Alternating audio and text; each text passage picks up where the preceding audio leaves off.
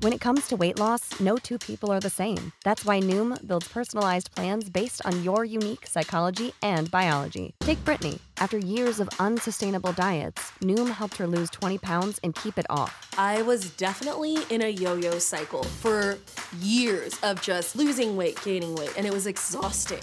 And Stephanie. She's a former D1 athlete who knew she couldn't outtrain her diet, and she lost 38 pounds. My relationship to food before Noom was never consistent. And Evan, he can't stand salads, but he still lost 50 pounds with Noom. I never really was a salad guy. That's just not who I am. Even through the pickiness, Noom taught me that building better habits builds a healthier lifestyle. I'm not doing this to get to a number, I'm doing this to feel better. Get your personalized plan today at Noom.com. Real Noom users compensated to provide their story. In four weeks, the typical Noom user can expect to lose one to two pounds per week. Individual results may vary.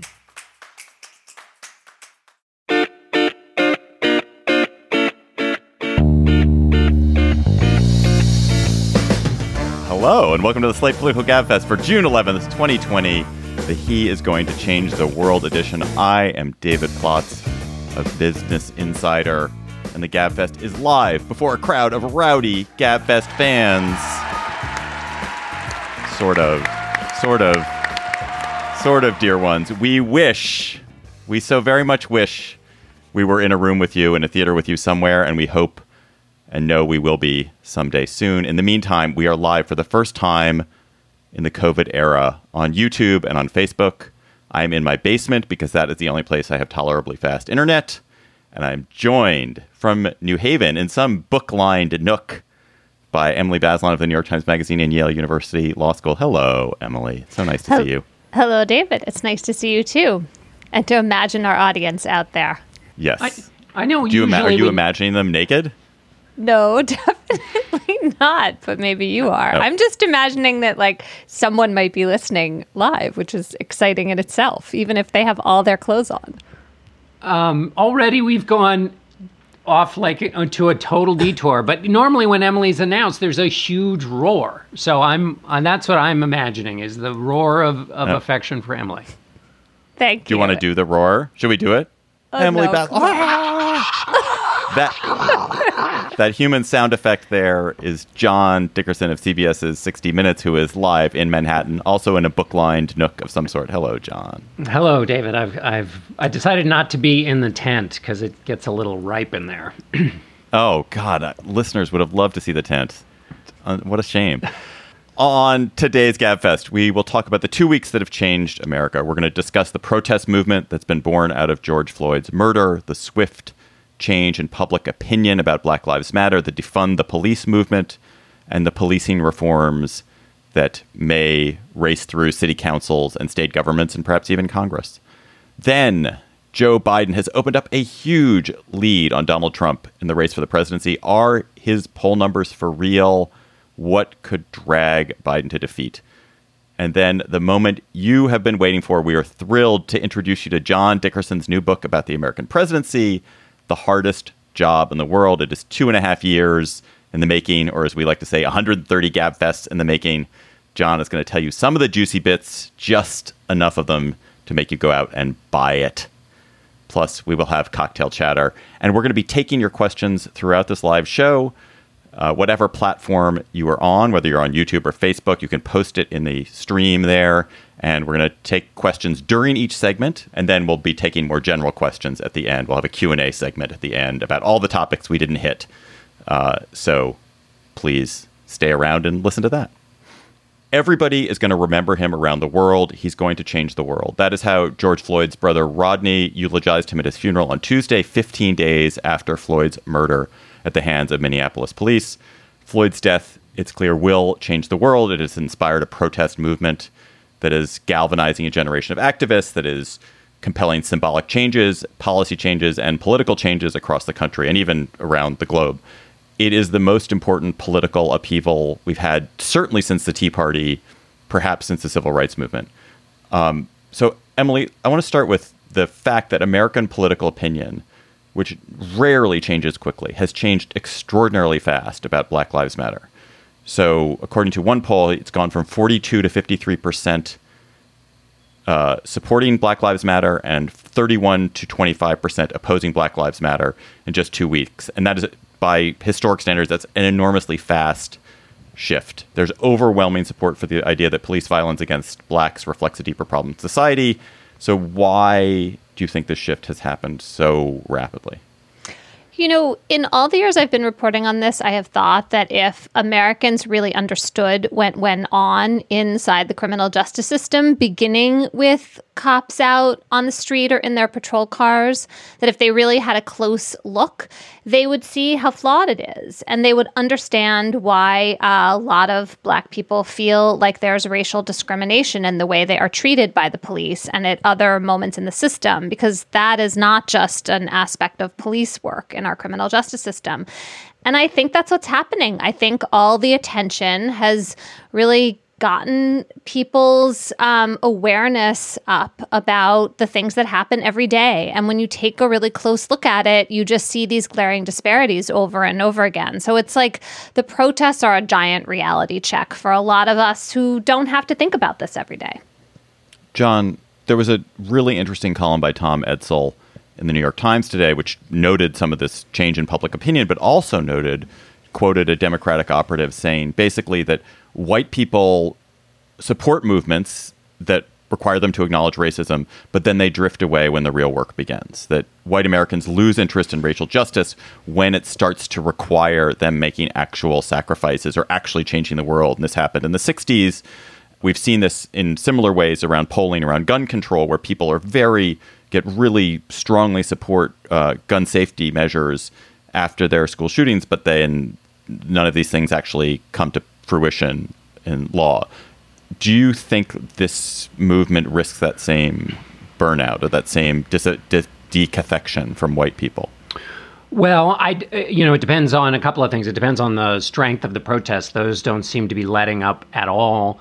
Um, it also depends on, I mean, what the numbers you were quoting, one of the ones that, that struck me was um, after Michael Brown was shot, the number of people who thought there was a relationship between police, that there was a bigger problem in, in the police force was 43%. It's now at 69%.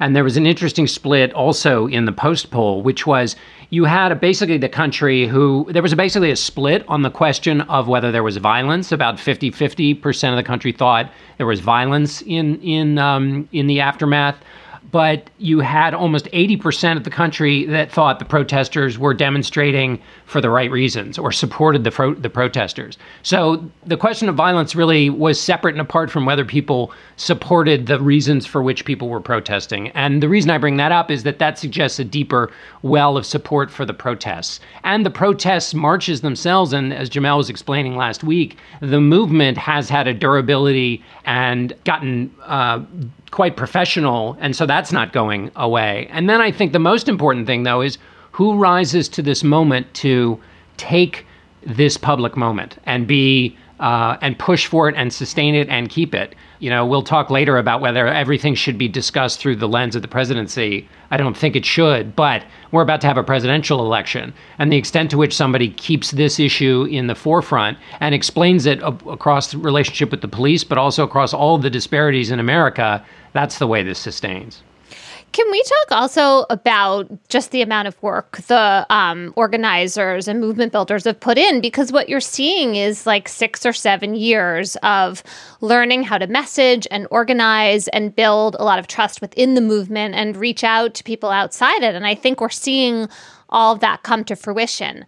I also wonder if, in this strange way, the um, coronavirus is helping to sustain the protests in the sense that people just don't have as much going on, right? Like all of the distractions of our lives, the sports teams we were following, the other pastimes we had, they're just been they're absent in so many ways and so the energy of the protests the idea that you can focus on this thing outside yourself maybe that is actually easier right now I also think there's a way in which the you would expect there to be a backlash against these protests. Given the, the nature of American politics, given the partisanship in American politics, you'd expect there to be a backlash.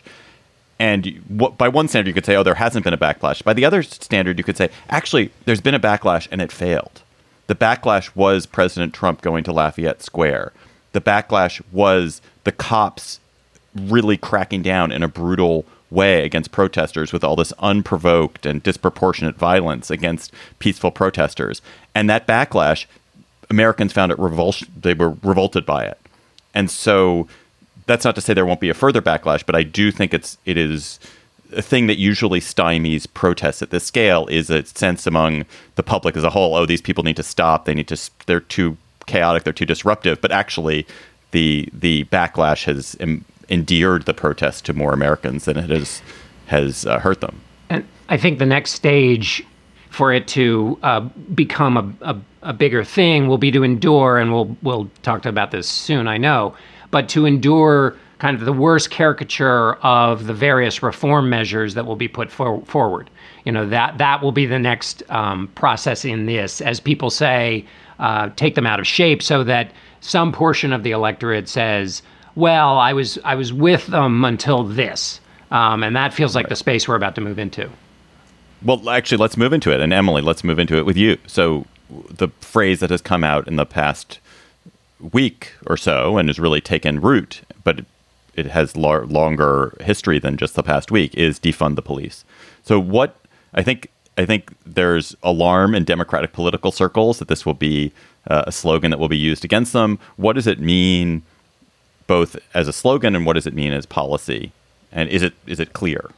Okay, so case for and against, or maybe I'll start with the case against what's making people nervous. Defund the police can be interpreted to zero out their budget line and get rid of them entirely. And that um, could be the doorway to a kind of picture of lawlessness in American cities that is not good for Democrats running for office and and not necessarily the vision of all the people who are talking about defund the police, although some of them do see the police in those stark terms. So the problem is if you have a slogan like defund the police and you don't mean zero out the budget, is your are you spending a lot of time explaining what you mean in a way that's actually confusing? And is there a problem with negative slogans, right? Defund the police doesn't tell you what you're supposed to fund instead. I like fund the community, not the police, or um, more than we currently fund the police, more than defund the police. But of course, like. This is why you're not in PR. Exactly. I am not a copywriter. This is why we never let slogans. you write headlines. I know, You're never allowed to write headlines for your pieces. David's now remembering how terrible I am at writing headlines. It's true, a burden I'm now relieved of. But I do think that there is something to think about in having a slogan that says what not to do as opposed what to do. And what some of the defund the police um, advocates are really calling for is to change our funding priorities in American cities, to reinvent or rethink the shape of the police, the scope of police work, to pay attention to all the times when currently a cop with a gun comes when you call 911 when it doesn't need to be a police officer with training to use a weapon, right? Uh, it could be somebody else taking your accident report or responding to a cry for help uh, over mental illness or a problem with homelessness or even something like a domestic disturbance. Although I do think when you're talking about anything involving domestic violence, you might want to have an armed person there for backup, even if you were also looking to the government for mediation or conflict de escalation. And so all of these kinds of really interesting questions about how we spend our money for public safety that should be the big conversation we're having. It should be about reinvesting in communities, especially low income urban black and brown communities that have a, such a fraught relationship with the police, right? That have been both over policed in terms of stop and frisk and racial targeting and harassment, but also often under policed in the sense that not enough of the police energy goes into solving homicides and other serious crimes in their neighborhood. So that's all of what we should be talking about. And one other tiny thing to add is just that the the which was David what David was talking about last week, which is to put the energy and the dollars at the beginning of community behavior, not with police who are showing up at the end. Yeah, and that's not some like kumbaya vision. There is like very strong research from social scientists showing that those kinds of investments in themselves decrease the number of violent crimes, especially murder. And when you think about crime prevention, it actually makes sense. Like if you think about what pillars are available in an affluent neighborhood, it's all kinds of services that people in poor communities also want and deserve to have and tend to have less of. And so it's kind of evening out that picture that is important here. I confess, like, and this is this is no, I do not confess this with any pride. I'm embarrassed. I had not really thought about the stupidity of all the occasions in which we send the police and how, with a person who is homeless, with a person who's experiencing mental illness and the distress of mental illness, with a street food vendor who is operating without a license, with traffic, uh, you know, directing traffic somewhere, that there are so many of these cases that the police take on the job. It's like a, you know, when when you're a hammer, everything looks like a nail, and I it, this was has been a revelation for me. So so I don't know whether defund the police as a slogan is a a slogan that's a winner politically. I certainly think this reallocation of authority, this reallocation of activity, this redirection of activity is such it's so overdue and I'm I hope that many other Americans, many other ignorant dumb Americans like me are having the same realization right now because it's it's it's so shocking when you start to think about it. Can I ask Emily a question, which is um, obviously different communities face different challenges. Um, how do you see the, and is there a wise way to think about the distribution of tasks here from, you know, the mayor to the governor to the Justice Department and who plays what role? Because um, it seems like these solutions are highly community specific, but obviously there are civil rights issues, there are community issues that border each other. How does that all, how do you see that sorting? So, a lot of the f- spending decisions are and should be up to state and local governments, right? Like they're the ones who should decide how to reallocate their budget. And we're seeing some of that in cities like Los Angeles, a big call to do that in the city of New York, and lots of other places. The federal government can give funds to incentivize states and cities to do public safety differently. And Congress can also set a floor for how the police are allowed to use force, which currently there is tons of permissibility about if you're just looking at the Supreme Court standards from the Constitution. And Congress can also set a floor for police accountability. So when you look at the bill that the Democrats are trying to um, pass in Congress, so first of all, as, as far as I can tell, this is the first major piece of policing reform legislation we've seen since the early 1990s, which in itself is just like a huge thing, especially obviously if it passes. And part of what is being considered in this bill are changing the rules that have made it so hard to have any real oversight or accountability of the police. And these are like all of these parts of policy that have kind of attached themselves over the years through union contracts and state law enforcement bill of rights. So I'm talking about qualified immunity, which makes it super hard to sue the police if they um, hurt you and break the rules in hurting you. Congress could change that standard. I'm talking about the rules for what an internal affairs investigation can do. Like, can the police uh, can you can they make you wait weeks or month even um, before you can ask any questions of an officer who's been accused of misconduct Congress can change all of those things. And that idea that you could have really national standards that would make police oversight of the police much stronger that's just that would be a huge shift in itself. And it just has seemed pretty unthinkable that congress would step in until basically like last week. All right uh, we've gotten some great questions from you dear listeners. I want to go to one from tanuja yalamanchili who asks us Are we optimistic about real lasting change with regard to racism coming out of these protests? Are you guys optimistic about that? It's always dangerous to talk about yeah. optimism because it's like you're having to imagine some major change. But I feel more optimistic right now about actual policy changes than I have in a long time. And I'm also struck by the symbolism of things like NASCAR saying no more Confederate flag imagery at Amazing. the races, Amazing. right?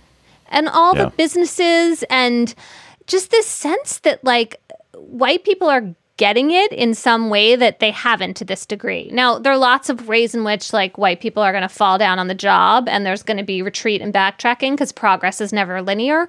But there's a mainstream kind of like majority of America quality to sort of thinking like, okay, this is what's right and this is what's wrong. And I feel like that's just been surprisingly robust in this way that I wouldn't have expected. Like, we're supposed to be so divided and polarized, and President Trump is doing everything he can to prevent this kind of unity, and we're seeing it anyway.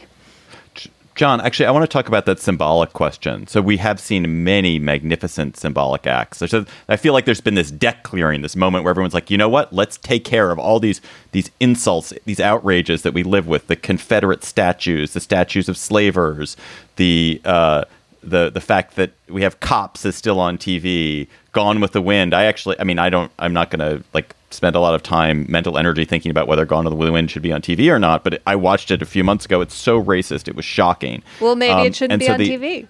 it shouldn't be on TV. No, right. It shouldn't be on TV. Uh, Jack Dorsey declaring that Juneteenth would be celebrated as a holiday at Twitter and Square, which I bet becomes a thing that, that spreads because we, God knows, we need a holiday commemorating slavery in this country. Um, do you think these obviously, if the symbolic acts are the only thing that come out of this, that would be tragic. But do you think there's the symbolic acts are valuable? Well, that's how I was. We, I was puzzling through last week. What are the symbolic? Because what are symbolic acts do? They, they first of all, they they they give a hearing to the agony of the country, uh, and this is this is an agony of the black community, but it's also the agony of the country because of the poll numbers we talked about earlier. And the protest marches are asking for a response, a symbolic response to that agony from a variety of different kinds of leaders. So, in this symbolism helps with that, but it also puts you on the hook so when somebody like George W. Bush talks about systemic racism, or Mitt Romney uh, marches and says Black Lives Matter, um, they are now on the hook for that. So was that just empty words? Um, you know, a year from now or two years from now, when when nothing happens. But again, it requires somebody coming forward and putting major chips on the table and saying, "I'm going to sacrifice my, you know, some political capital. I'm going to make some big um, promises here that um, are so big that I have to back them up or else look foolish. And also, this may be in some ways like co- the response to COVID 19, which is that this is taken out of the hands of some of the politicians. You know, in COVID 19, there was a lot of bucking and, and snorting about how um, cumbersome the stay at home, but most orders were. But most Americans stuck with that and sort of took care of their neighbors, the polls overwhelmingly showed. And so, despite the efforts, and I think clearly the president's remarks in several instances, and also what he decided not to do, shows that he's not expending a lot of his political capital in uh, in uh, showing that he's hearing the agony of the protesters. So he's not going to do much for this movement. But the movement's moving on kind of without him, and there may be a way in which the country and people take this into their own hands and don't leave it up to some of the leaders. Um, so, just to, before we leave this topic, uh, which we will be t- discussing on show after show after show, I hope in months to come, uh, it is, you know, obvious we've we're three white people, three middle-aged, uh, upper middle-class white people talking about this, and it's something that we've we have talked about internally. It's something we, you know, we agonize about. And Emily, I mean, j- what's is it a problem that the three of us are sitting up here talking about this? So, I mean, it's good that we're talking about this because white people need to talk about this stuff. It is a problem that our show is all white. I don't think we would start this show with three white people now.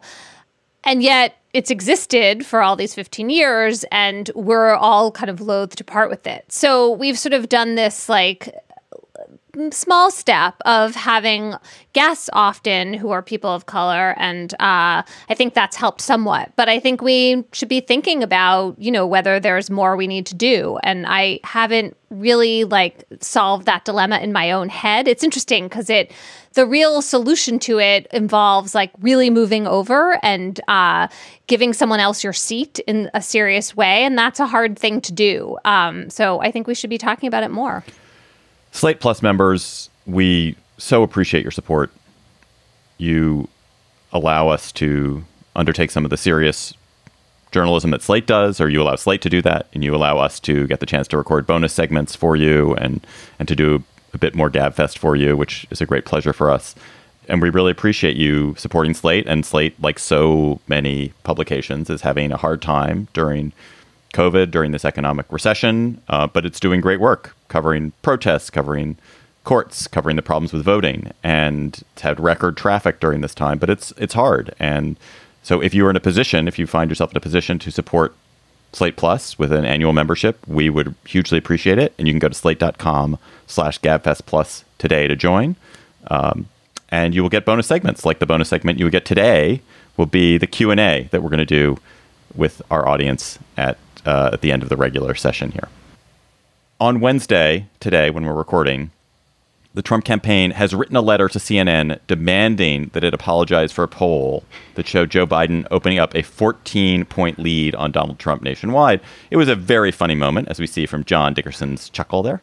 Uh, the Trump campaign uh, wanted to make it seem like CNN was fiddling its numbers. It only made it clear that they were kind of desperately trying to fiddle them themselves. Um, We've also had the bizarre spectacle this week of the Trump campaign dropping nearly $500,000 to advertise on Fox, CNN, and MSNBC here where I live in Washington, D.C., simply so that Trump would see his own ads and feel better. There are no competitive races. There's no competitive race for the presidency here in the District, Maryland, and Virginia. And yet they spent a bunch of money advertising because they wanted Trump to be like soothed and assuaged. Seems like they could just beam that stuff into the White House. Like there should be some special way to get in on his exactly. TV signal, right? Yeah, just replace the Yeah. feed. Yeah, with a Yeah. They, I, wouldn't you? They probably do that. Don't you think they probably do that? They probably do have a way to be like, oh my god, we gotta we gotta direct him. We we gotta let's get a special interview just beamed right to him. But then he'll be like tweeting about something and say he saw it on TV. It'll be only him who saw it on TV. That seems like it, It wouldn't be. a It would be. It would. That would be not even that much crazier than the tweets that he puts out anyway. So, put that in your pipe, Emily. Uh, so polling, John Dickerson suggests that Joe Biden does have a double-digit national lead, but if I were a Democrat, I would not be renting any house in Georgetown yet. Um, but tell us why, John. Why is this the same or different than the kind of lead that Hillary Clinton had on Donald Trump back in 2016? Uh, well, a couple of different things. I mean, um, there are three big issues that the that are not good for the president. Um, you know, his handling on the COVID pandemic; those numbers have continued to go down. His response to uh, the protests have been his numbers have been awful, and they've been awful inside of two interesting constituencies. One, he continues to do poorly with white suburban women and getting worse. So that's an important part of those suburban voters that he'll need in some states. But there's also some evidence in these polls that um, white non-college voters, women, are leaving him. Um, and whether it's whether it's the response to COVID or the protests or the economy, which is not so much necessarily the people are blaming him. They still uh, polls that that I've seen show people still trusting the president over Biden, but the economy isn't good. So it's not it's not buoying him in the way it might. The big challenge for the president is that he's got two, he's facing two things that he has an ability to respond to, uh, and he has not responded in the way people want to want him to, and that's more than just bad environment. That's that's uh, provides the the pretext for somebody to say if he didn't do it in this these two big things that are all about what a president should be able to respond to, why would he be sufficient in office for, if you give him four more years? I have They're also I have two super wonky polling questions for John, but you can go ahead and then I will. I'm very proud Oh. that I paid attention enough no to you be able to ask these questions. The fact that you have done done all that homework, Emily. Let's Yeah, let's I'm- show your work. I'm Move to terrified. that. Yeah.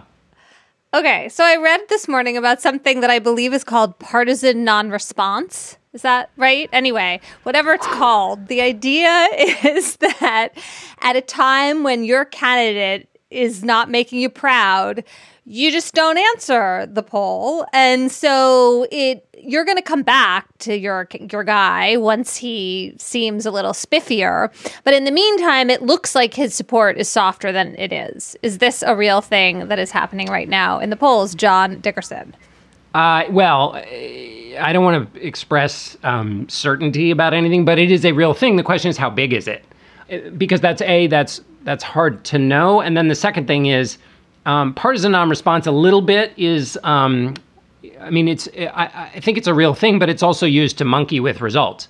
So um, things are bad, and you call CNN and say your results are funny, and then you use the partisan non-response to say, well, they're bad for the moment, but everybody will come out of the woodwork on election day. Um, now added to all of that is that a lot of people um, were surprised by the election results in 2016 and thought, well, Trump voters weren't answering pollsters or we misidentified the shape of the electorate.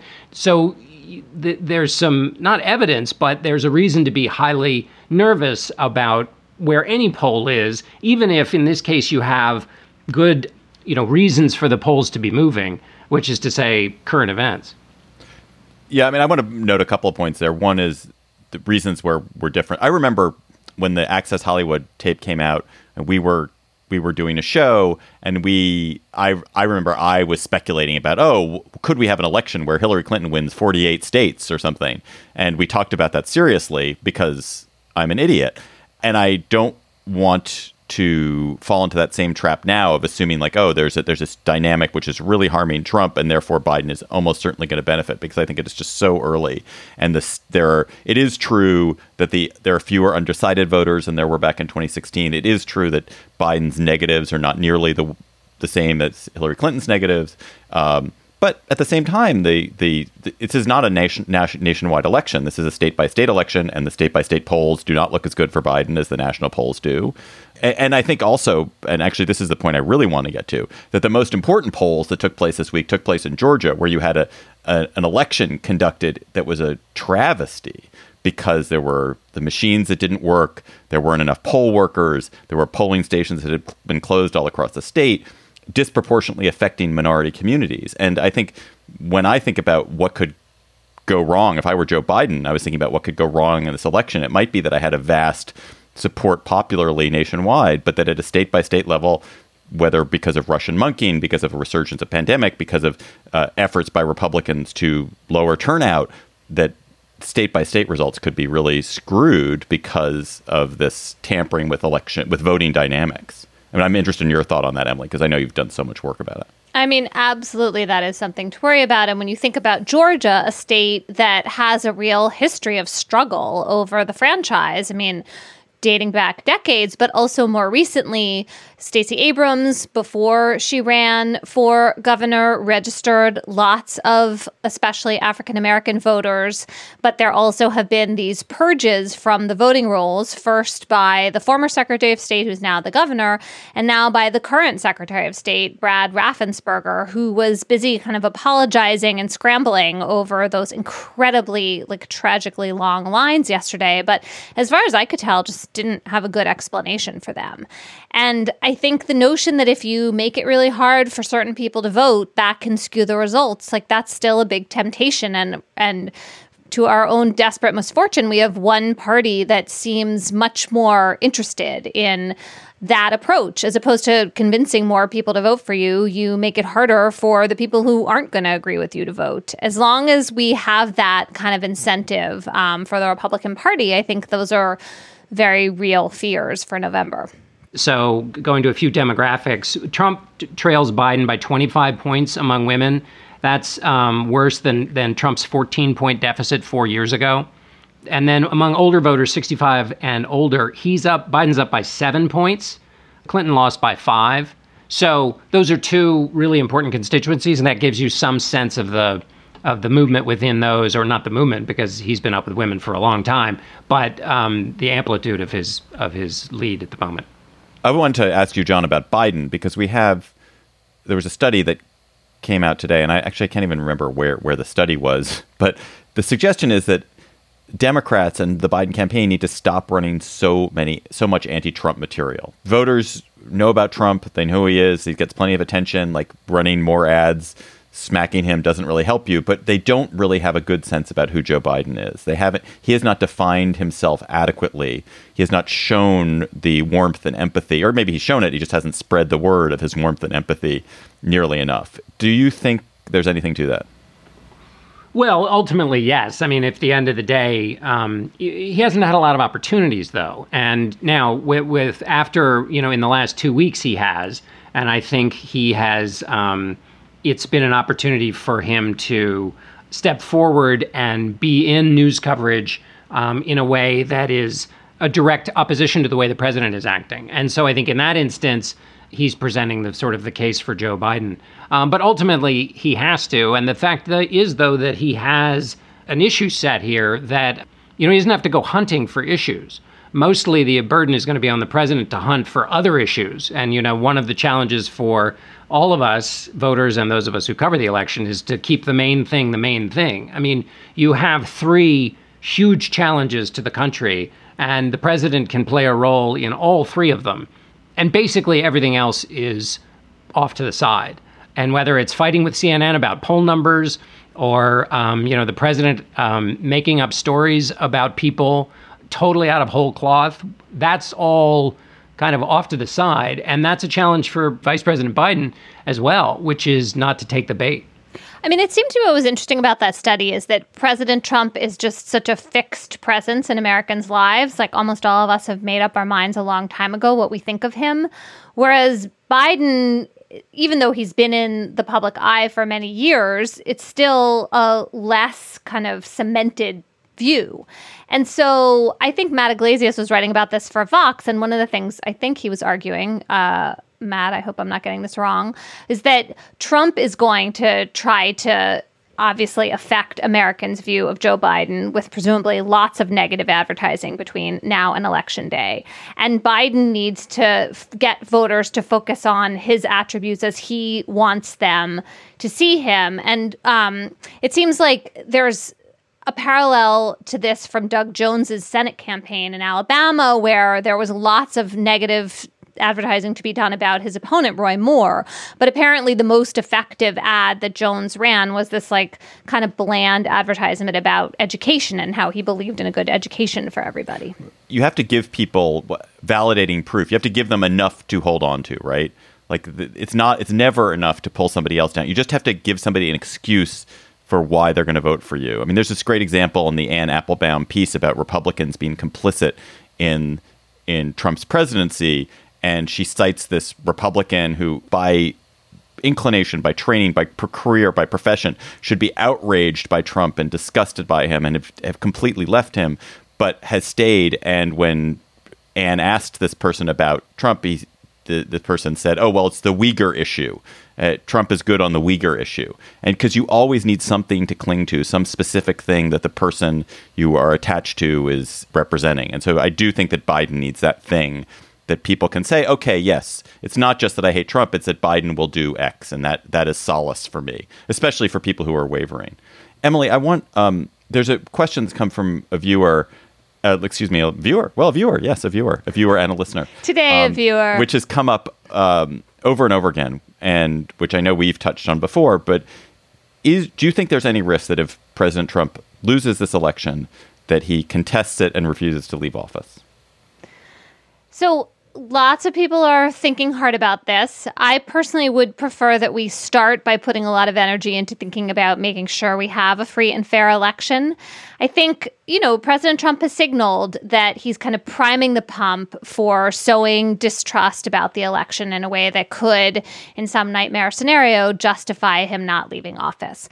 Obviously, if the election is a blowout or even just not close in key states, it's going to be much harder for him to do that and much harder for Republicans in government to go along with that vision, right? You can imagine for them, if Trump loses and it's decisive, there's going to be some sense of relief whether or not they admit it. And they're going to move away from him. If it's really close and he can make it seem like he was cheated, which he's already, you know, trying to set up, I think that there's a danger. It's all of these questions are contingent on not just American law, but also American norms and history. And Trump has shown that he isn't very interested in these sort of key attributes. I mean, I feel like this is sort of the perfect segue to John's book because one of the things you talk about, John, is how crucial it is that the chief executive see himself or herself as a steward of American democracy and our constitutional structure. And this question of the peaceful transition of power if you lose an election, that's like the ultimate example. All right, John, actually, why don't you close this segment by talking about that and then we'll flow into the next one. Well, uh, that was elegantly done, Emily. I just I don't even want to say anything. I just want to bask in the glow of that beautiful transition. I mean, that's one of the things that um, that is part of the job, and that was stitched into the job. You know, obviously, Washington said, "I tread on." I walk on untrodden ground. He was setting a precedent for the person who came after, and the person who came after would set a precedent for the person after them. But also, they would be stewards of what came before. And also, when they were designing the office, they thought that, that basically the president would be a steward not just of the prerogatives of his branch, but that also the entire balance of power system. And obviously, the peaceful transition of power, which was tested very early on in the election of 1800, is central to the entire system. And so, that, if, as you said, if there's one stewardship obligation, it's to uh, protect that. This episode of the Gabfest is sponsored by Aura Frames. Are you ready to win Mother's Day? Cement your reputation as the best gift giver in your family? Give the moms in your life an Aura digital picture frame preloaded with decades of family photos. That mom will love looking back on childhood memories, seeing you what you're up to today, checking out grandkids, checking out cousins. And even better, with unlimited storage and an easy to use app, you can keep on updating your mom's frame with new photos so that it's a gift that keeps on giving. This is how I live in my family. I gave my mother an Aura frame. It was either for Mother's Day or for her birthday. She absolutely adores it. She's constantly hectoring me to update it with more photos, which I do. I also gave my girlfriend's mother an Aura frame, and I hope she hectors my girlfriend to update it with more photos. But it is a present that will bring absolute delight to a mother in your life. And they have a great deal for Mother's Day. GabFest listeners can save on this perfect gift by visiting auraframes.com to get $30 off plus free shipping on their best-selling frame. That's A-U-R-A frames.com. Use code GABFEST at checkout to save. Terms and conditions apply. A collision between a Chinese jet and an American spy plane. He came and rammed into our left wing. With relations increasingly strained, what are the chances of things spinning out of control? The Western world was asleep. I'm Gordon Corera. I'll be exploring the friction in this most important of relationships and asking Has the West taken its eye off the ball? You cannot ignore China. From BBC Radio 4, this is Shadow War China and the West. Listen wherever you get your podcasts. All right. For 15 happy years, Emily and I have had the joy of watching John Dickerson think out loud about American politics and history. The subject that has most animated him during that time is the American presidency. It is it speaks to all kinds of Dickersonian obsessions, how to do things well, how to optimize things, the difference between running for something and doing something. And we and those of you who listen to the show have had the chance to hear him think about this for years, and now comes the full efflorescence of that thinking. I think of this book as the child of John Dickerson and Dwight D. Eisenhower. Like it's that's what it is. If John and Dwight D. Eisenhower had gotten together, this was the this would be the baby they'd had. The book is called The Hardest Job in the World: The American Presidency. It comes out next Tuesday, so we want you to please go pre-order this book pre-order it at your local bookseller. We are dropping a link to buy it in the feeds that you're watching. Those of you who are watching right now, John, congratulations! The book is wonderful. You've done it. thank you incredible job writing it while also holding down five or six other full-time jobs. Um, I would also note, I was just having this thought as I was looking at the cover to preparing to pick it up. How amazing it is that Lyndon Johnson is so identifiable just by the shape of the top of his head. Yeah. You just look at the shape of the top of his head and you're like, oh, that's LBJ. Yeah. Nailed it. Yeah. That picture, um, which um, we, oh, look at that. Faith is on the ball. Oh, viewers, that is. That genius you saw, as I said, the word picture is uh, all glory goes to Faith Smith for so quickly getting that picture up there. She's the executive producer of Slate Live. So what's happening in that picture is it's Lyndon Johnson as uh, as you said, David, and that is it's 1968, and the tape recorder you see, which is actually isn't on the cover of the book, is a tape recording from his son-in-law, um, Charles Robb, Chuck Robb, who was the governor and senator from Virginia, sending back reports from uh, Vietnam of what was really going on, which. Uh, you know, Johnson wanted to kind of, he thought he wasn't getting the straight story from his military officials. And so uh, Chuck Robb would send back reports, and that's him listening to it after a very long day in 1968, which is a brutal um, a brutal year for the president, uh, for President Johnson. Um, and it, it's unclear whether he's just trying to listen to um, uh, what's on the tape or whether he's really in deep anguish. But um, anyway, it's a it's a pretty uh, it's a great picture, um, and um, a lot of people have noted, you know, have uh, have have been drawn to it. There's a there's a great book, by the way, about 1968 from Kyle Longley, um, which also has that picture on its cover. I'm going to take the first question here, Emily, if that's all right. The obvious fact of Donald Trump being president is, in some ways, a rebuke to a lot of what you uh, have studied, what you've looked at in this book. You one doesn't need to be a a huge critic of Trump to note that he's not very good at some of the things that you think are most valuable in the president hiring well, being honest, focusing on the long haul. Yet he is, in fact, the president, and his presidency has disrupted the presidency massively, made it very hard to think about anything else other than him in some ways. So, why do you think you you've written this book during the, the Trump presidency? You undertook it during the Trump presidency. Why is it important to take the long view about the presidency even at a time it's been totally upended. Well, you're right. He's both a president that has to be uh, looked at, evaluated for what he does right, what he does wrong, but he's also kind of a measuring tool to look at the office because he has revealed all of these cracks in the office and made people go back to first principles about why we have these things. And I started this project. Actually, I started it when you uh, had us all go write Fresca projects at Slate. One of mine was about the presidency the book was an outgrowth of that. And basically, the idea was to look at things like what does it mean to be presidential? Is it good or bad when a president lies? And in what inst- and this was all started before Donald Trump was president. What does it mean when we say the buck stops here? Is that a good thing? Is it a bad thing? Is there some instances in which it makes the president into um, uh, what Brendan Nyhan has said, the sort of the um, Green Lanternism of the presidency, where sheerly through the force of the president's will he can solve the thorniest problems? Is that the wrong way to look at the office? All of these questions.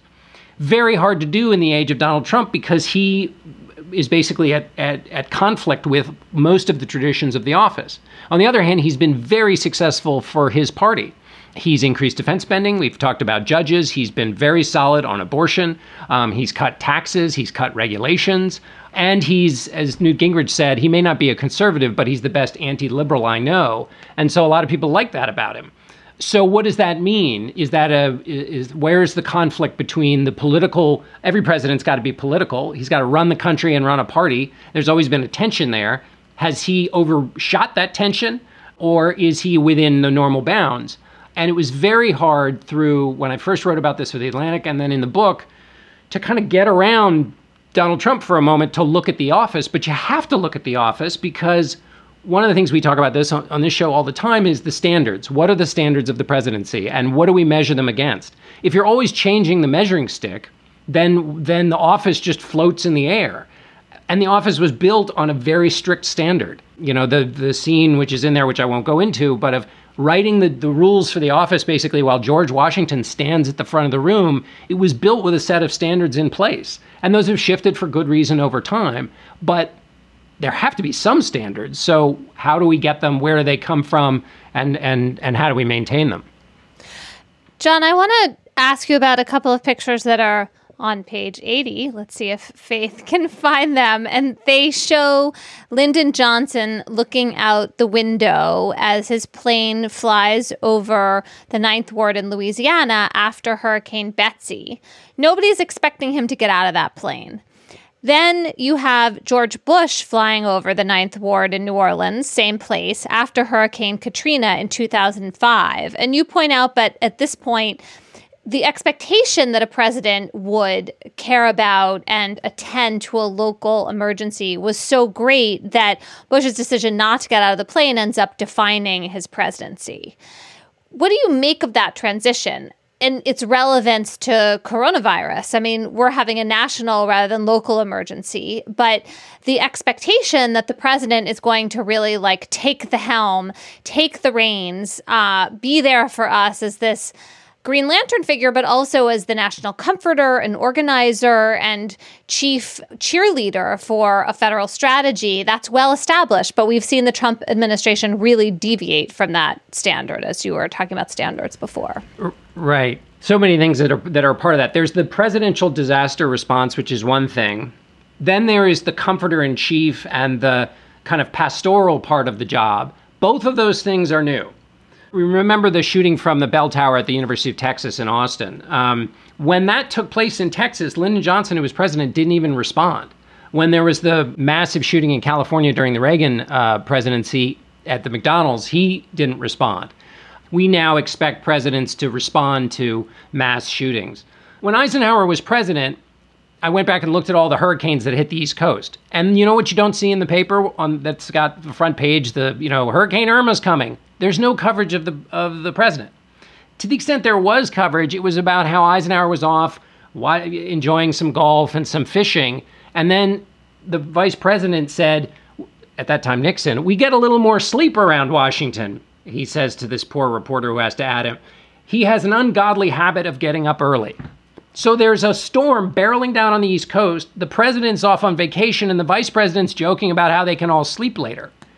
Now, of course, you'd have to be, the president would have to be over at FEMA wearing a windbreaker with the presidential seal. Where did that come from? Johnson.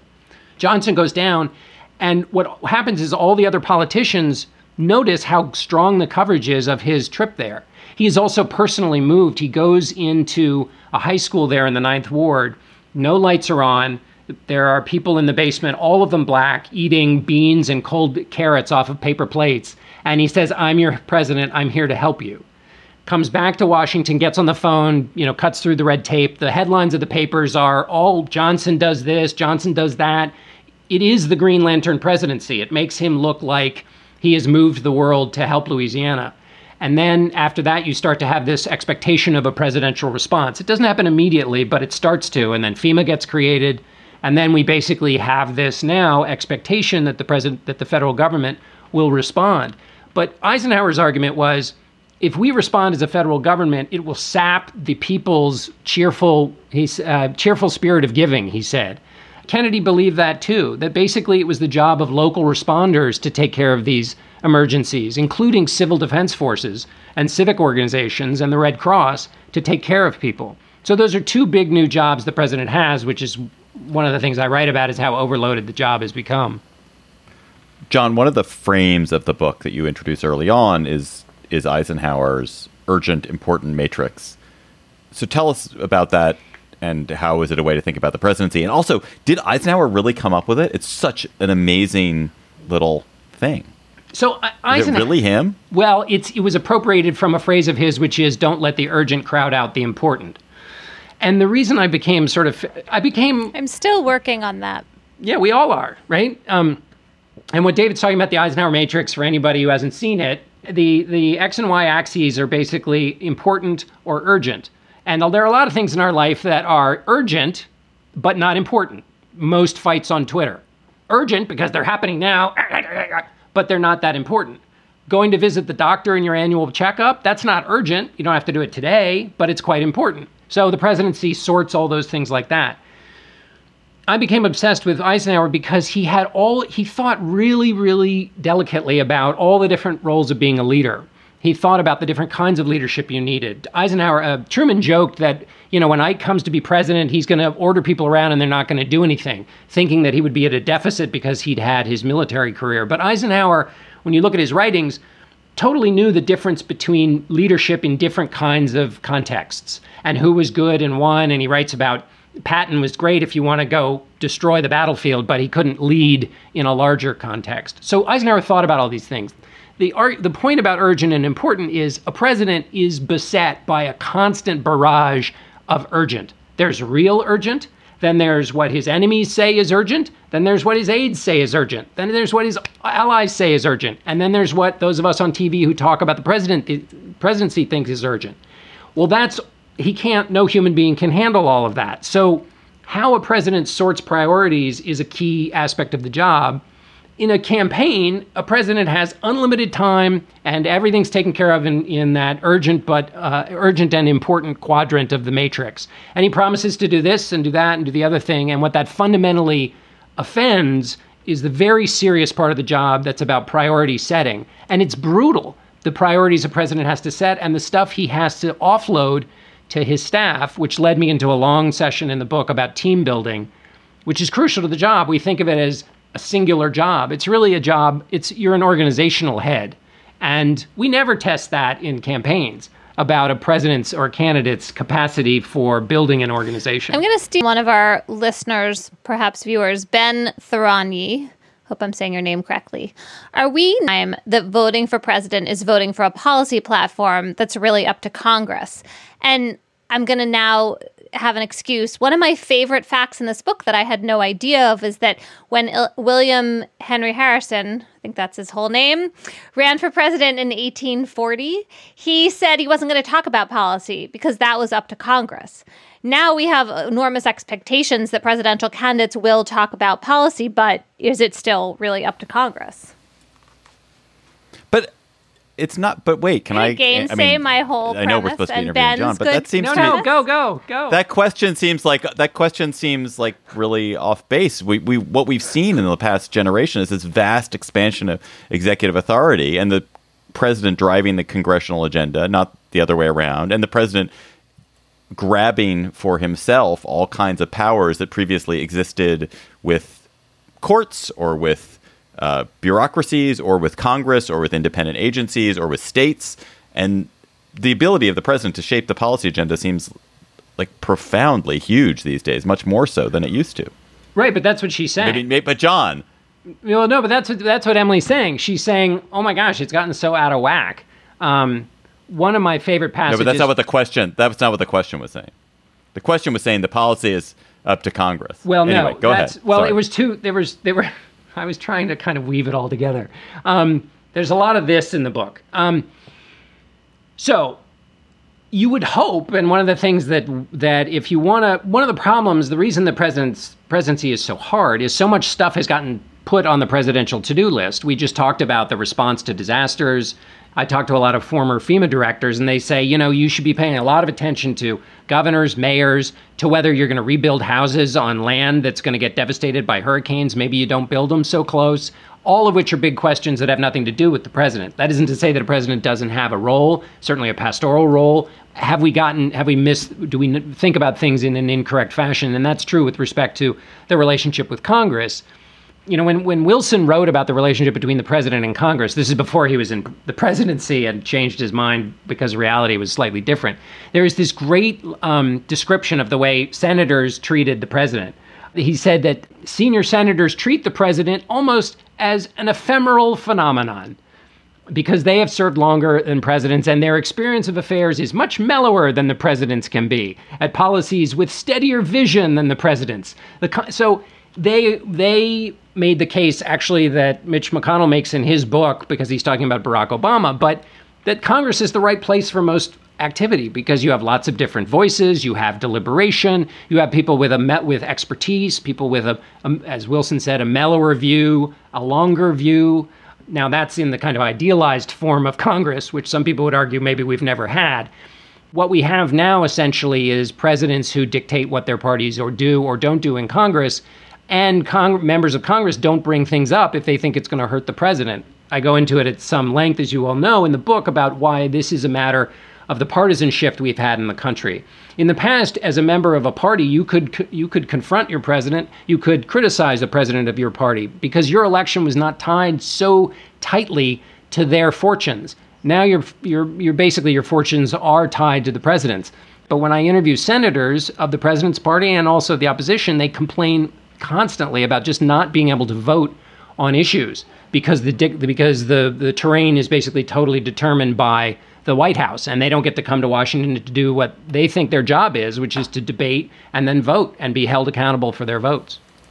John, this is a really deeply, richly researched book, and I want to know who is your now your sneaky favorite president. Who surprised you in your research and made you think, wow, this this president was really underrated, or this president really had something going. You cannot say Eisenhower because No, you've already why talked about him too much. Why not? Because it's total. Because you've already talked about him too much. I know. Eisenhower. We give you Eisenhower. Um, You just stole his answer. It's the beginning of his book tour. I don't Um, know about that. well, tactic. Eisenhower too, because it's just such a- Okay, you can have Eisenhower. Fine. Well, it's also because of that one newspaper, which people will have to read the book to find out. But that one newspaper has, uh, it's an account of some stuff going on um, in 1956, and it sort of has all of these things that when you read it, base and look at our contemporary politics, you think, oh my God, you know, we have come such a distance from this period of time, and the distance we've traveled has not necessarily been great.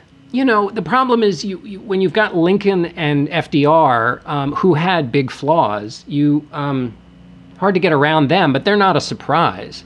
One of the things I argue in the book is we don't give a president a chance to succeed because we basically hamstring them. Uh, we don't give them a long enough time to, to do a transition. They, they come in to be the head of a $4 trillion operation, and they've got about two months. Now, some presidents have done worse than others. Carter started his transition work before he even had the Democratic nomination because he was thinking about how am I going to govern because governing is difficult. I can't just start it, you know, right away and try to build a team and do all that stuff I write about. And yet it didn't work in part because of the way he organized his team and because of the conflict between all the people who won him the campaign wanted to be there versus the team he was building and that that conflict ended up, you know, eating itself. But he was doing a lot of the things that I thought were quite innovative and interesting. They didn't pay off, but they they represented that idea of taking the job seriously as the job exists, not as we think of it as a sort of political theatrical um, position. So, one of my favorite parts of this book is a quote from Frederick Douglass, which might be super famous, but I had never heard it before. He is talking about Abraham Lincoln, and Douglass says, quote, Viewed from the genuine abolition ground, Mr. Lincoln seemed tardy, cold, dull, and indifferent. But measuring him by the sentiment of his country, a sentiment he was bound as a statesman to consult, he was swift, zealous, radical, and determined. And you say that this vision of the presidency recognized both the necessarily high standard of the office and the human limitations of circumstances. Lincoln stands for us, obviously, as this figure who's transcended time and history, and we mostly emphasize the positive attributes that Douglass was talking about. But what does this kind of dual description of Lincoln tell us about both what presidents are stuck with and also how they can figure out how to be transformative figures despite all of the baggage kind of clinging to them, all the reasons not to be visionary? I love that quote so much. It's at the beginning of David Blight's book on Douglass, Pulitzer Prize winning book on Douglass, and it's a beautifully sketched scene of Douglass talking about Lincoln with whom he had real massive fights and who he excoriated, but then who he also ultimately had a, a favorable view of. But it's at a dedication of a uh, statue. He is basically explaining to the audience why Lincoln is not his hero um, and not the hero of enslaved peoples. And so it's beautifully done, and everybody should go read what David wrote because it it just it comes alive in that passage. But for me, what it was about is what I'm trying to figure out in this book, which is most of the attributes we talk about with a president, there are gray areas and there are complexities, and often that's used to basically weasel your way out of holding a president to account. No, that's not that's not what I'm trying to do. I'm just trying to figure out when we are critical of a president, the precise reason to be critical and to think of it in a context.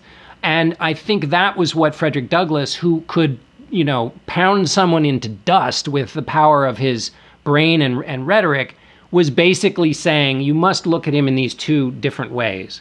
And embedded in that is what you said, Emily, which is that he was Lincoln was a failed moral guide for a portion of his. He was not the same moral uh, Lincoln at the end that he was at the beginning, and that's true uh, of FDR. It's true of any of us, and we don't allow much of that in politics anymore. And so I just felt like if I always kept what um, Douglass said about Lincoln in my head, it would always remind me to keep thinking about the different ways in which you have to look at any president or, or any human for that matter, but any president to be fair to them, which ultimately may lead you to a more da- condemning assessment of their behavior and presidency. But you have to you have to kind of keep these different contexts in mind as you're as you're um, evaluating them. And um, so I yeah, I love that quote too. John's book, The Hardest Job in the World, The American Presidency, it comes out next Tuesday. Please pre order it from your local bookstore. John, congratulations. May it sell a million copies. Thank you. Amazing achievement. We are so excited for you and the Well, world. and also to you guys, to you and all, to all the people out there listening, as you said, David, this was born basically in all of these rambles, which I feel like I accurately represented here tonight, um, over 15 years. And so it, it was basically created in real time with you two, to whom I'm eternally grateful, but also to everybody out there who's listening and who's pre ordering uh, or getting their second copy. Let us go to cocktail chatter. Emily, listeners want to know what you've been drinking, and they also want to know what your chatter is. What is your chatter, and what are you drinking? What have I been drinking? I have been drinking Lagunitas IPA from Petaluma, California, and Chicago. Lagunitas. Illinois. Oh, thank you. I, I didn't really specially pick it, but it was in the fridge. It's good. I like it. Okay. That's the actual drinking portion of my chatter. I am just so interested in the continuing developments in the crazy case of criminal prosecution, sort of, against Michael Flynn, President Trump's former national security advisor. So, the last time you may or may not have been paying attention to this, the Justice Department came into court and said, you know what, Michael Flynn, he pled guilty twice, but we don't actually think that we want to prosecute him anymore for this crime because he think we think that his admissions were not actually material. Uh, his admissions of lying to the FBI that the lies were not actually material to the investigation that we were developing. This was incredibly jaw dropping in itself because the Justice Department never ta changes the position after a guilty plea and basically just like decides, oh, we don't want this case anymore. But that was what was happening. So the judge, Emmett Sullivan, appointed a retired judge, John Gleeson, who was a former mafia prosecutor, so someone with his own reputation, to argue against the Justice Department's decision to drop this case. And Gleeson has uh, d- dropped a 73 page brief that is just a total attack on the government's position. I mean, it really has this kind of crazy language in it. I don't know if I've, anyway, it's really amazing. I mean, he says that this fact surrounding the government's decision making constitute, quote, clear evidence of gross prosecutorial abuse. They reveal an unconvincing effort to disguise as legitimate a decision to dismiss that is based solely on the fact that Flynn is a political ally of President Trump. I don't know whether this is going to be actually bad for Michael Flynn or not because the DC Circuit Court of Appeals has basically started to intervene in this case and could suggest that Judge Sullivan just has to drop these charges without ever ruling on Gleeson's motion. At least if that happens now, we're going to have on the record this just really striking statement about how irregular and kind of pretend the government's posture is here. So this remains just an amazing case to watch. John Dickerson, I don't know if you've been drinking. If you've been drinking, listeners want to know what you're drinking and what are you going to chat about? Um, I've been drinking an Asahi uh, beer. A friend of the show asked what was the one thing that I um, could didn't get into the book that I that I miss, and um, it was a bit of a tangent because I became, as Emily knows, because she read a previous version of it, I, I became un, obsessed with the the Constitutional Convention, um, uh, and I pulled that back. And one of the things I took out was in the middle of the Constitutional Convention. So they nailed the windows shut because um, they didn't want any leaks from these this four hot, sweaty months in Philadelphia. You can imagine what it's like to be in pantaloons and a powdered wig with the windows nailed shut and a lot of hot air. a lot like being in my the point basement of the story. right now. Yeah, I bet. Exactly. I know it's a little warm up here too. But anyway, in the middle of it, a rumor gets put in a um, in a in a Connecticut pamphlet. There is a rumor that the second son of George III has been picked by the the constitutional by the founders to be crowned king over the continent. So obviously they're meeting to undo the Articles of Confederation. There's a lot of suspicion. You know, of course, Patrick Henry of Virginia says he's not going to go to Pennsylvania because he smells the rat of a mon- or he smelled rat in I smell a rat in Philadelphia tending towards monarchy. So there are all these rumors that this is what they're up to, picking a king. Well, one of them pops into the paper, and who is dispatched as the Sherlock Holmes figure to go figure it out? Alexander Hamilton, who writes to a pal of his um, who is in, uh, I guess he's in Connecticut. Um, anyway, he, um, and again, they were so secretive that that that Washington didn't even write about the the um, the events of what happened in the Constitutional Convention in his journal. Madison took notes, and they were published after he died, so that's why we know how how things happen. Anyway, the point is ultimately uh, Hamilton writes to his friend and and says. Um, help me figure out who this is because I think it's been fabricated to excite jealousy against the convention. He says, Be so good as to attend to this inquiry somewhat particularly, as I have different reasons of some moment for setting it afoot. So, anyway, he was doing his best um, Sherlock Holmes impression, but it led to the one press release from, I think it's the one, let's call it the one, press release from the Constitutional Convention. Um, and that press release said, uh, August 22nd, though we cannot affirmatively tell you what we are doing, we can negatively tell you what we are not doing. We never once thought of a king. That's great. And they now, I don't. Excellent. Yeah. I want to. So, I want to stand up you for the word afoot, which is a Sherlock Holmes word, but again, it appears to have been an actual word. That's a great word that has fallen out of fashion. The game is afoot. Yeah. afoot is just exciting. Uh, my chatter. So I'm drinking a, a an apple cider, a hard cider from a company here in Washington D.C. Ooh, good local choice. I'm, You well, I'm drinking because there was no beer. I feel bad I didn't do that. There's no beer in the house. I would much rather be having a beer, but it was a very good. we cider. should trade. I like apple hard apple cider. Uh, we should trade. I love Lagunitas. That's a great IPA. I want to chatter about uh, a very funny couple of stories that Washington Post and the New York Times glommed onto both today at the same time. And I would, my headline for this story would be, "I did not see the tweet."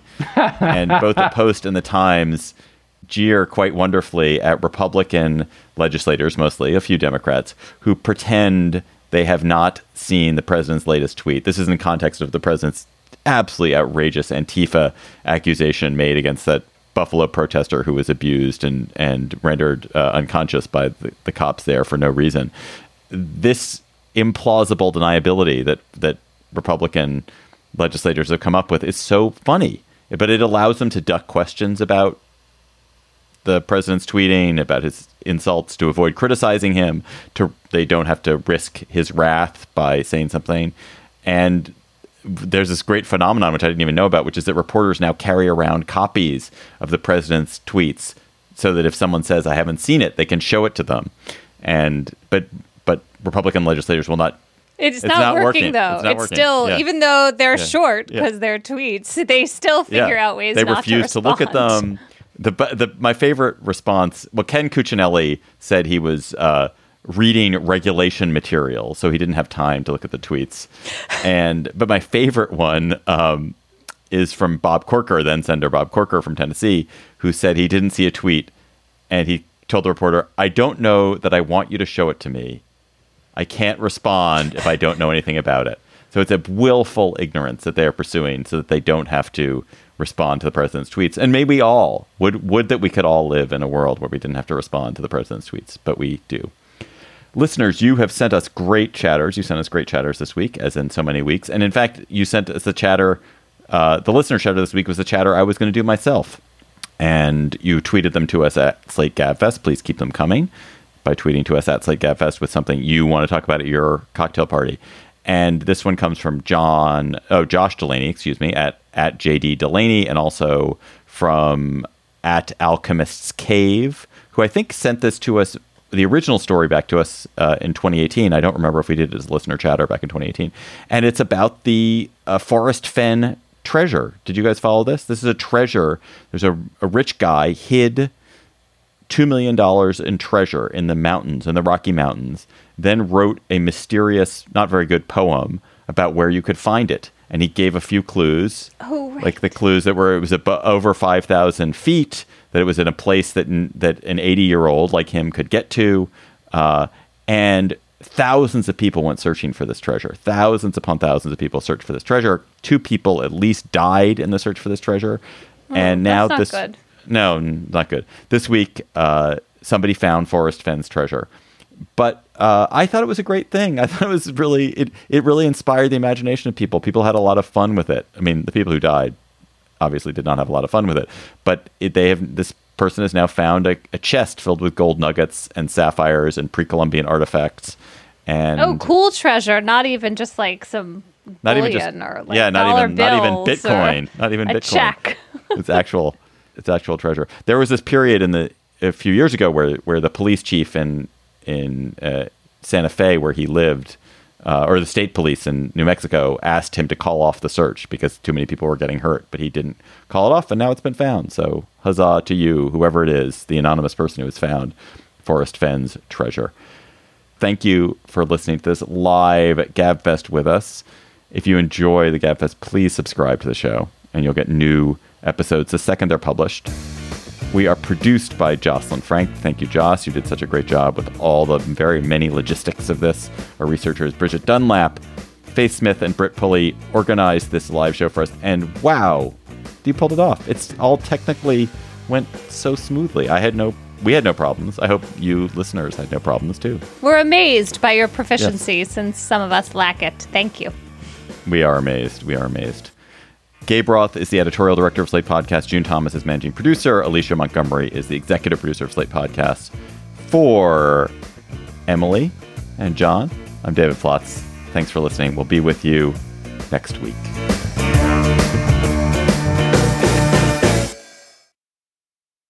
Hello, Slate Plus. How are you? For Slate Plus today, we're going to do a Q&A segment with the cues that you, our live stream audience, have sent in to us. So, uh, hey, can I get a drink real quick? yeah, go get Yeah. a drink. David and I'll answer a question while you Do get you a want to drink. pick a? Do you want to pick a question? Um, David from John Forsyth. What issue do you think will become the cornerstone of this election? And John gives a few choices economy, civil rights, law enforcement, Biden, Russia. Well, I think if Trump is uh, very, very lucky, it will be the economy, and he'll run on the economy, and he'll run on some version of the economy bouncing back. Uh, my own uh, terrible political radar tells me that that the House and Senate will pass a second stimulus package, a very, very big stimulus package that will come out in late summer and will be starting to hit people in the early fall. And so whatever and and the unemployment numbers are going to improve because they couldn't they have to improve. They just couldn't get any worse than they've been and people will get back to work. And the president will run on this sort of resurging economy, which will have been funded by righteous federal government action and just a natural bounce back from the pandemic. If he's lucky, that is how he's going to run. I don't see Biden and Russia being an issue. I don't see impeachment being an issue. I think Trump. I think the issues could be Trump and his corruption and his incompetence, and especially if the pandemic resurges. And it could be civil rights could be a huge issue, especially if if the momentum of the protests carries forward. But um, if I were Democrats, I would I would worry that that a resurging economy, a kind of an economy that's getting to bounce back slightly from this dismal state it's in, will benefit Trump. What about you guys? It's so hard to look ahead, isn't it? I mean, right now it just feels like criminal justice and civil rights are at the forefront and and the nation's divisions on those questions are going to be so key. I also feel like coronavirus is either going to simmer or come roaring back in some way that is just like going to really spotlight competence as this huge presidential question. Um, but yeah, I guess I kind of think that the state of the economy, like you said, is Trump's only, if there's some recovery going on, even if it's a false one, short term and kind of pumped up, that that is, um, that's just so pressing for for for people and that that w- could become the thing that people focus on in the longer term um, even though it's just so affected and damaged by coronavirus This is a question for each of us from Adam Bassiq. Basique, perhaps? I think that Q is the question, and it's Adam Bassi. That's Oh, Adam Bassi. of course it is. Adam Bassi, period. Q, question. When was the first time that each of you realized that racism was a thing? That was just a snippet from our Slate Plus conversation. If you want to hear the whole conversation, go to slate.com slash to become a member today.